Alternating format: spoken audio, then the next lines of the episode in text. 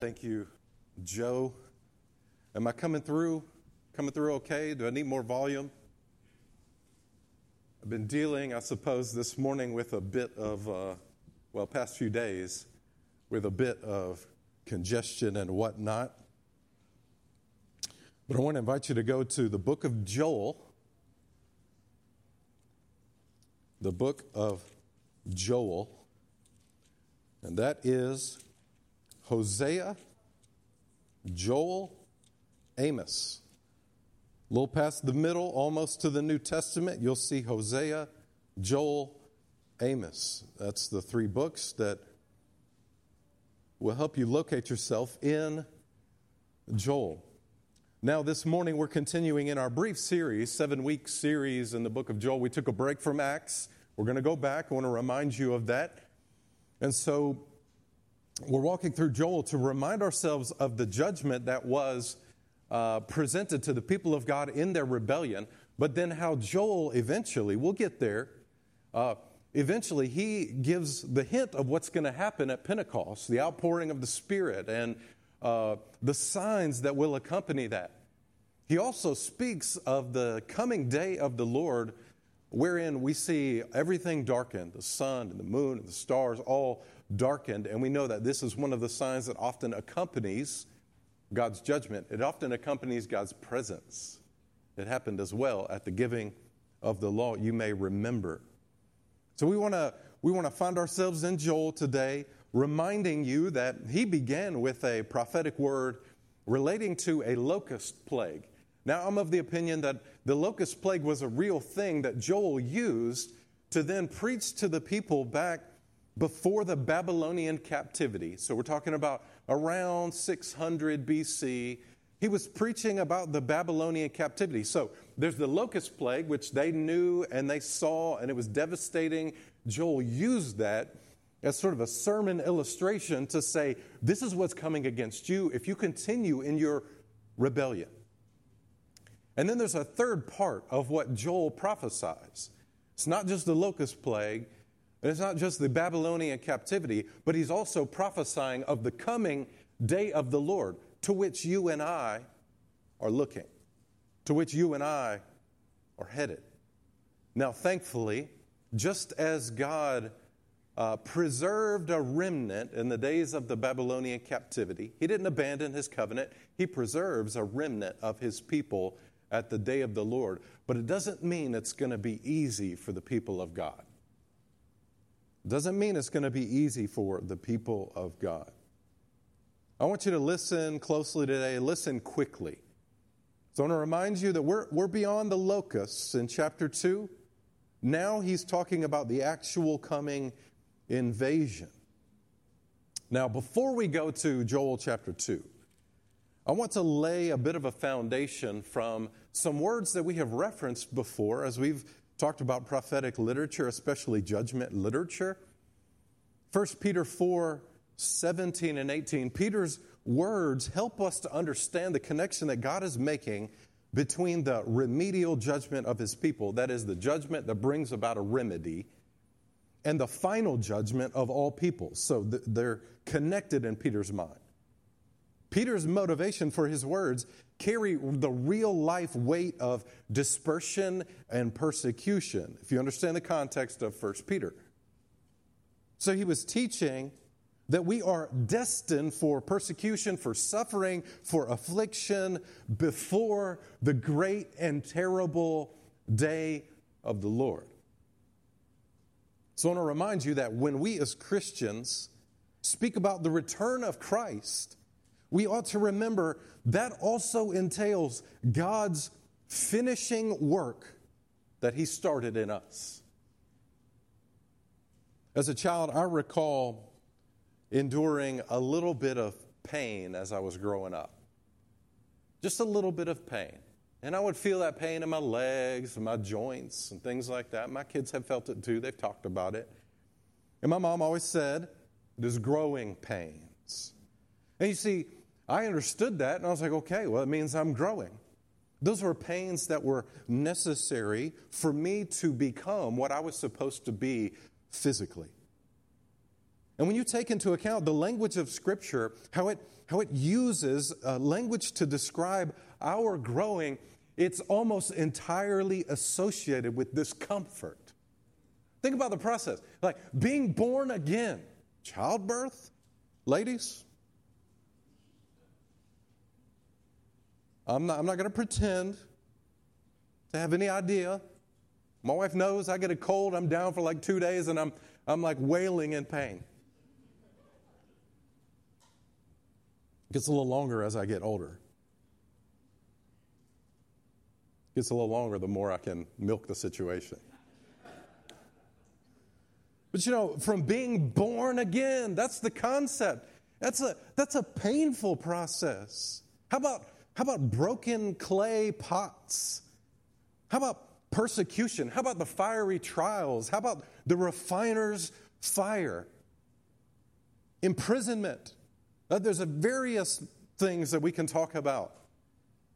All the way to the experience of what the Bible calls the pangs of birth at the second coming of Christ. All of it, where we're headed, is descriptive of the discomfort that we feel along the way. So, we're not there yet. Okay, Joel, we're getting there. 1 Peter 4:17 tells us this, and it's going to be on the screen. My screen guys with me.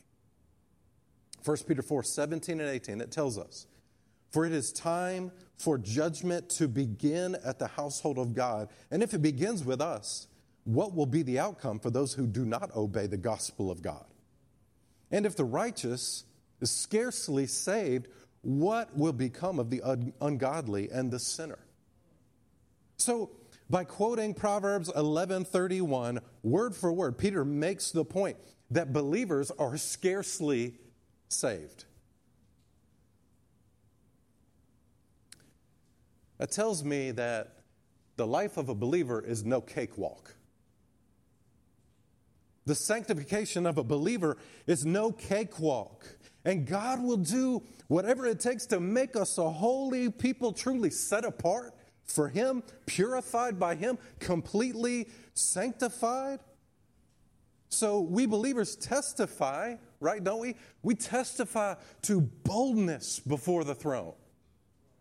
Boldness before the throne, confidence in Christ, assurance of salvation, security in Christ, yet we can't ever lose our fearful reverence of God. There's a difference between approaching the throne in confidence and boldly and approaching the throne flippantly.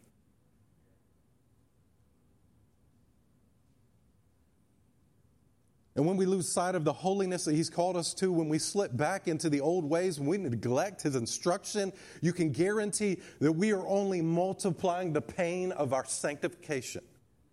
And if you can continue to rebel against God and not see the results or, or discipline of God in your life, then that means, folks, that it is likely you are not saved. Peter's words are not done, though. He explains the still future reality of the day of the Lord regarding those who have not surrendered to Christ. If judgment begins with us, what will be the outcome of those who do not obey the gospel? This ought to terrify us. If the righteous are scarcely saved, what will become of the ungodly? And I can only hope, I can only hope that the words of Joel indeed the word of God through Joel, come upon the unbeliever with the full realization that your future is indescribably terrible judgment at the hand of God and an eternity of hellfire and separation from everything good about God or this life.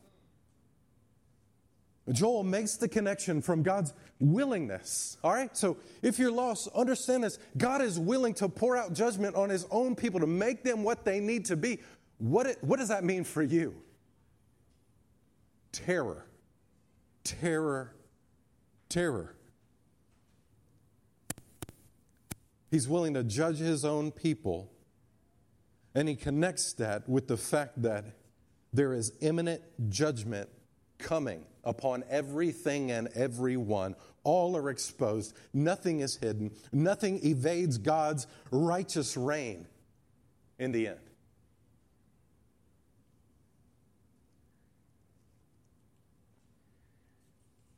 I'll give you this theme for today. And that was a long introduction, I get it, but I want to set the so, sort of the frame of everything. This is the theme for today. The day of the Lord comes quickly, and nothing and no one will be left untouched. The day of the Lord comes quickly, and nothing, no one will be left untouched. Let's read from Joel chapter 2. Hear the word of the Lord from verses 1 through 11. He says, Blow a trumpet in Zion, sound an alarm on my holy mountain. Let all the inhabitants of the land tremble, for the day of the Lord is coming. It is near, a day of darkness and gloom, a day of clouds and thick darkness. Like blackness, there is spread upon the mountains a great and powerful people. Their like has never been before, nor will be again after them, through the years of all generations. Fire devours before them, and behind them a flame burns. The land is like the Garden of Eden before them, but behind them a desolate wilderness, and nothing escapes them. Their appearance is like the appearance of horses, and like war horses they run. As with the rumbling of chariots, they leap upon the tops of mountains, like a crackling of flame of fire devouring the, st- the stubble, like a powerful army drawn up for battle. Before them, peoples are in anguish. All faces grow pale. Like warriors, they charge. Like soldiers, they scale the wall. They march each on his way. They do not swerve from their paths. They do not jostle one another. Each marches in his path. They burst through the weapons and are not halted. They leap upon the city. They run upon the walls. They climb up into the houses. They enter through the windows like a thief. The earth quakes before them. The heavens tremble. The sun and the moon are darkened, and the stars withdraw their shining. The Lord utters his voice before his army, for his camp is exceedingly great. He who executes his word is powerful. For the day of the Lord is great and very awesome. Who can endure it? Let's pray. Father, help us. Send your spirit. Exalt Christ be glorified. We pray all this in Jesus' name, amen. The title is the question Who can endure it? Who can endure it? I want to give you three considerations from this text. Three considerations in regard to the day of the Lord. Three considerations. Number one, I want you to note, I want you to consider this frantic urgency. Frantic urgency from verses 1 and 2. Joel is bringing us now to the events of the invasion, which begin with sounding the alarm. And it's the alarm of invasion that typically comes from the wall around the city to alert the city. Now, in this case, as you read here, the alarm, the sounding the alarm, actually comes from the holy hill. It comes from the holy mountain. Normally, this trumpet would be a call for the people to come worship. Now, the call to worship has been turned into a, a warning of judgment. Where I live, we don't uh, have any sirens close enough for tornado warnings. So if the sirens go off, I don't hear it. What happens in my family is uh, my mother or my sisters will text us and make sure we're aware that there's a that there's a tornado warning if and when they come. That's how it happens in my family. We're, you know, hunkered down and we're getting text updates. Hopefully, the TV is still working and we can watch the news from uh, sort of the crack uh, in, the, in, in where we sit. But that's how it happens. I don't get to hear the alarm sounding, so somebody lets me know. And you can kind of imagine the, fr- uh, imagine the frantic activity of the people who've ignored God's warnings through the locust plague. Now, now, They're screaming and wailing to neighbors and family and anybody who would hear about what is forthcoming. Unfortunately, there are too many self identified Christians who can't hear the siren.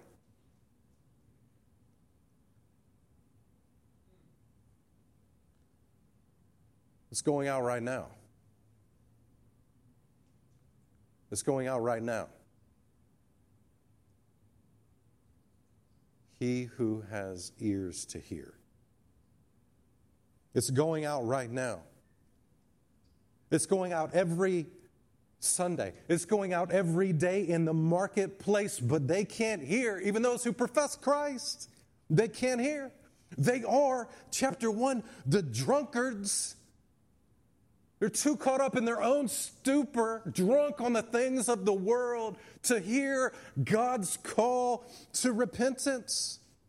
They're like the drunkards, but they're also like the falsely assured. Oh, we're in good shape. We do our sacrifices, we do what's required of us. They can't hear. But it's also unfortunate that unbelievers cannot hear the message of judgment against them, the, the message of the gospel. It continues to be foolish to them. It is foolishness in their hearing, it's, it's just unintelligible religious babble. Stop with that stuff, right? They can't hear. What's interesting in verse 2 is that we know what's coming. We know it's coming. Unlike the tornado, as you're, uh, put yourself there again. A lot of us have like uh, maybe even traumatic memories related to the tornado that came through a few years ago. Put yourself back there. As you're hunkered down in your closet, wondering if this will end up being a false alarm or if it will pass us by and hit someone else, and whether it will turn to another town or whether it will skip over our house. We know what's coming. We know what's coming, unlike the tornado. We're just guessing, we're hoping. Right here, he says, This is what's coming. There's no question. We know what to expect. And as he describes here, this day of the Lord, it, it settles overhead an ominous cloud of darkness, weighty, thick, deepening in its gloom, and then it unleashes its destructive power in an instant. Joel reveals, he reveals what's coming an army. An army is coming. A powerful people. It's locusts no more. And this is the kind of invasion that alters history. Remember what we talked about from Jeremiah and now Joel it alters history. Once we used to talk about the Exodus, how God was faithful to preserve us. From now on, we're going to talk about this day. How God unleashed his fury upon us because of our rebellion. It changes, it alters history. It will be the story that ended life as they knew it.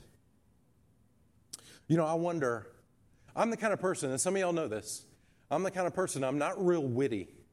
Okay?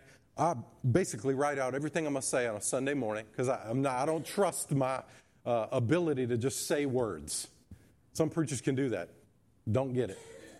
If we're having a conversation, oftentimes I'm like, man, I need to like take a step back and review these things. Y'all know those interactions you have from time to time where you walk away from it and you're unsettled and you're like, man, I should have said this and you replay the conversation over and over and over again. That's me when I'm laying in the bed and I can't go to sleep. I'm replaying that conversation. Oh man, I should have said this. I wish I'd have thought of this. You know, I look into the future state of those who do not follow Christ. I imagine, I imagine what it must be like to replay the opportunities to have repented and believed that they are replayed and replayed and replayed for the rest of eternity. And the constant regret of not responding, not understanding, not surrendering is always upon them and increasing upon them. And I will ask, is it upon you? Do you know that that is your future? We know the signs, we see the signs in these verses darkness, gloom, clouds, thickness. We know the signs, but we also know its reach. We also know its reach. Secondly, endless reach. Consider its endless reach from verses 3 through 9. So, Joel gives us a few ways of processing what is coming. I'll be brief with these. Three ways we see judgment's endless reach. Three ways we see judgment's endless reach. First off, in verse 3, observable effects. Observable effects. You notice how he turned to Eden? He says, before they came in, it was like Eden. And I wonder if somehow, like, you know, when you think about the old days, it's always better in your mind than it actually was. And so when they're thinking about, man, before this invasion came, man, it was like utopia. Life was perfect. You, you see how he describes it. Before it was like the Garden of Eden, afterward, it was a desolate wilderness. Do you see what's happening?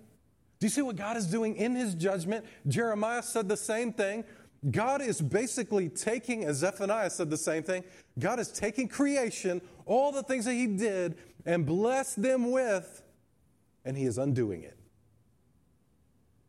The beauty of the Garden of Eden now becomes a desolate wilderness. Comprehensively destructive effects. These are observable effects. Secondly, there is a visible appearance. There is a visible appearance. Verses 4 and 5 say, like horses, they come. They're like war horses. They're like rumbling chariots leaping upon mountains. Like when a flame touches the tinder to become a consuming fire, there is an army drawn up for battle. You remember when the the spies went into the land, the promised land, to see what was up. Man, there are giants over there. They're giants. We can't go. They're going to overtake us. That's how it is. This is so ominous. This is so bad. This is so bad that all they can compare it to, all Joel can say, man, it's like this rushing army of horses, chariots, it's all coming upon you. It's like a fire observable effects, visible appearance, and then verses 6 through 9, crushing impact. Crushing impact. We see judgment's endless reach in its crushing impact. Hear these words again charge, scale, not swerve, not jostle, march, burst, not halted, leap, run, climb, enter. This is exacting judgment. The battle formation is so precise, so perfect, that there is absolutely no hope of escape. It crushes the soul, it crushes the spirit, it crushes even the flesh. So may the word of the Lord today and every week, may the Lord bring about a paralyzing effect in the life of the unrepentant, whether you're a believer or not. May it bring about a paralyzing effect in that life so that you can't sleep for thoughts about what's to come. And if you manage to sleep, if you manage to get to sleep, then, then may the word weigh heavy on you in the morning. May it weigh you down in the day until you make it right with God.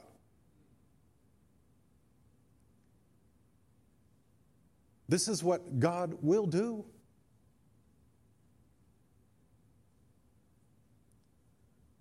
I pray He would send the Spirit to make this your reality if you live in unrepentance. What's the point of these verses exactly?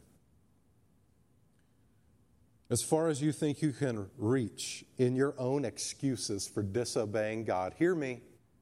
All the excuses you make for disobeying God, Christian, His judgment will reach it. And as far, unbeliever, as you think you can sidestep the reality of God and the fact that your sins are the most grievous offense to Him, as much as you try to deny it and deceive yourself, there is a standard by which all will be judged. And you simply fall short of that standard. And that's saying it very, very nicely. You do not have what it takes on your own to stand righteous before God. Unbeliever. Believers, we know this past reality. As far as you think you can run, his judgment reaches you. He has endless reach with his righteous right hand, with the arm of the Lord. And it has most certainly been revealed, as Isaiah says. But the question is Has the arm of the Lord been revealed? Will it, will it be a revelation of His grace? Reach out and take His hand. Unbeliever. Jesus, the righteous right hand, stands ready to save you. Will it be a revelation of grace or will it be a revelation of wrath?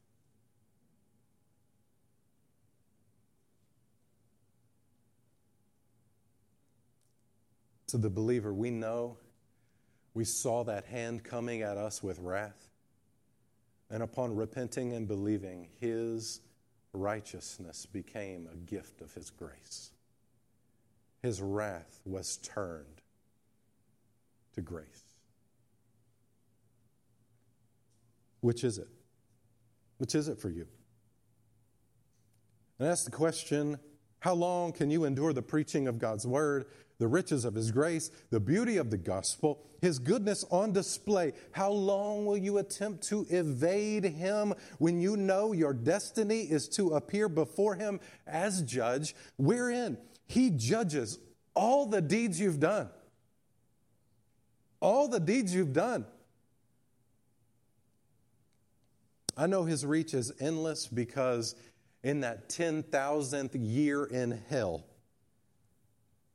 his wrath will still be reaching you.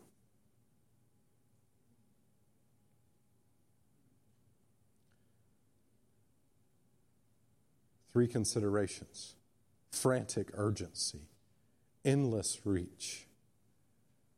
But thirdly, I want you to consider that this is divine origin. This has divine origin. Verses 10 and 11 show this to us. For the believers in re- the refining fire, for the believers in the fiery trials, we call upon the words of Jesus to give us comfort. He said these days would come for us as we encounter trials, afflictions, as we undergo the process, the discomfort of sanctification, but good, the good and uncomfortable process of sanctification. But you know, somehow we still react. And this is a point I've been trying to hammer home in Joel. We still react to those things when they come upon us as though this were not God's perfect will.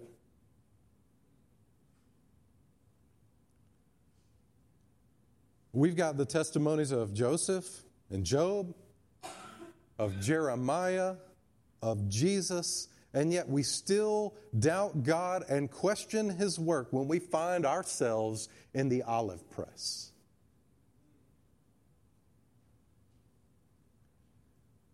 Divine origin. I want you to see how this, this invading army is from a foreign land, a people not in covenant with God, an enemy of Him and His people. Imagine what that does to the people of God. They're not your people, but they're, they're killing us. They're attacking us. They're taking everything from us. God, this can't be your will. It can't be your will. There's no way.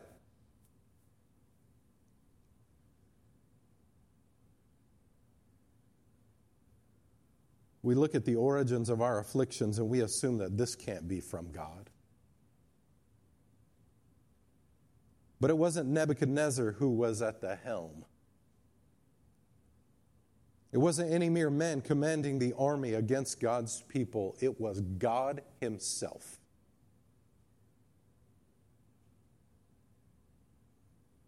It brings a, a, a new perspective on James's trials, tests. The tests come upon you. Joel's words have shifted in verses 10 and 11. I want you to notice that the imagery of darkness and quakes which have been mounting in the text are now explicitly tied to the Lord. The Lord is doing this. The Lord is doing this on purpose.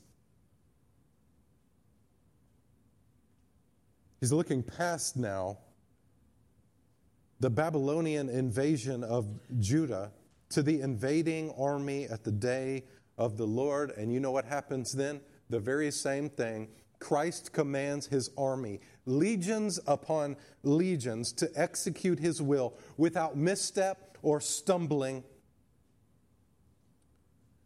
to charge, to scale, to burst, to leap, to run, to climb, to enter the space of, of every living thing, every square inch of creation into man's heart, mind, and soul, to expose every thought, every intention, every motive, every sin, every error, every millisecond that have been devoted to refusing his grace in Christ.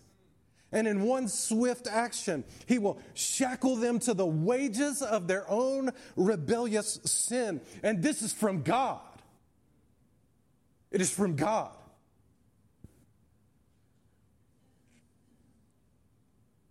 We're concluding.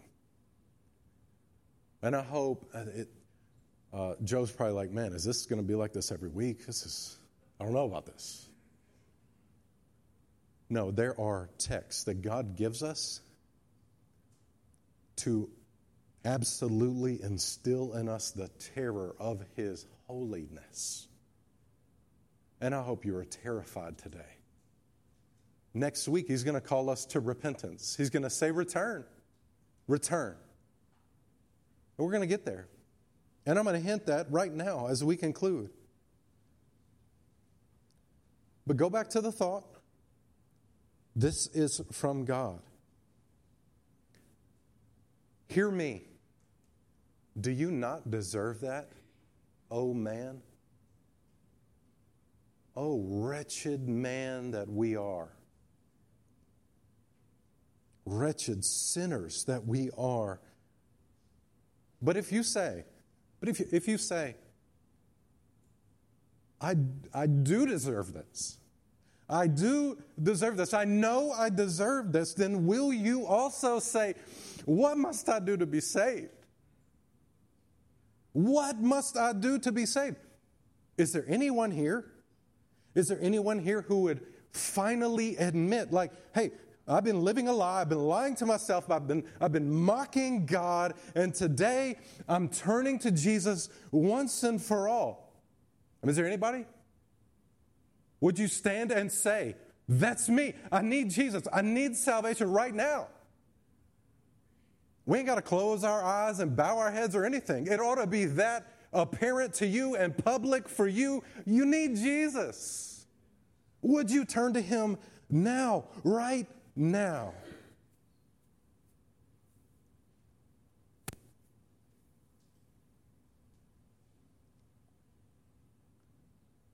Give you time.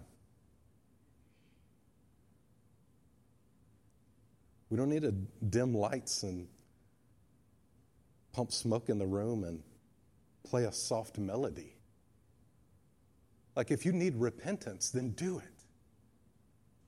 If you need Jesus, then come to Him.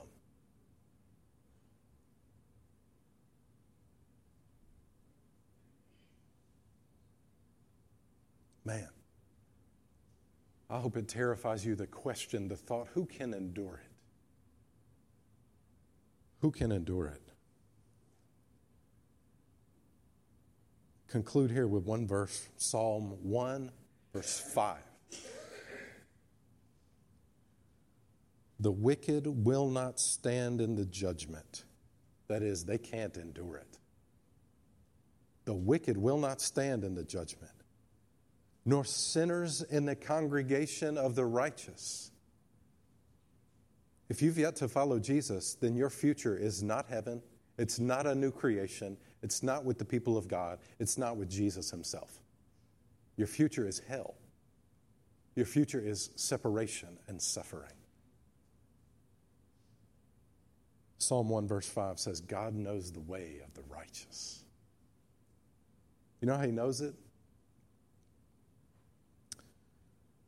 Not just because he's prescribed us to walk in it, but he knows the way of the righteous because the Lord Jesus himself stepped in every way that was righteous. He walked in righteousness. He stood on his own accord, righteous before the Father. And that means that if you're willing to acknowledge you're a total failure before God, and you're willing to call upon Jesus as your Savior, then God looks down on you and sees the righteousness of Jesus. That He took your place on the cross, He became sin for you while He was sinless, so you might become, as the Bible says explicitly, you might become the righteousness of God in Him. Is there anybody? Is there anybody? Let's pray, we'll sing. I'll be available to counsel with you, to pray with you. Let the Spirit have His way.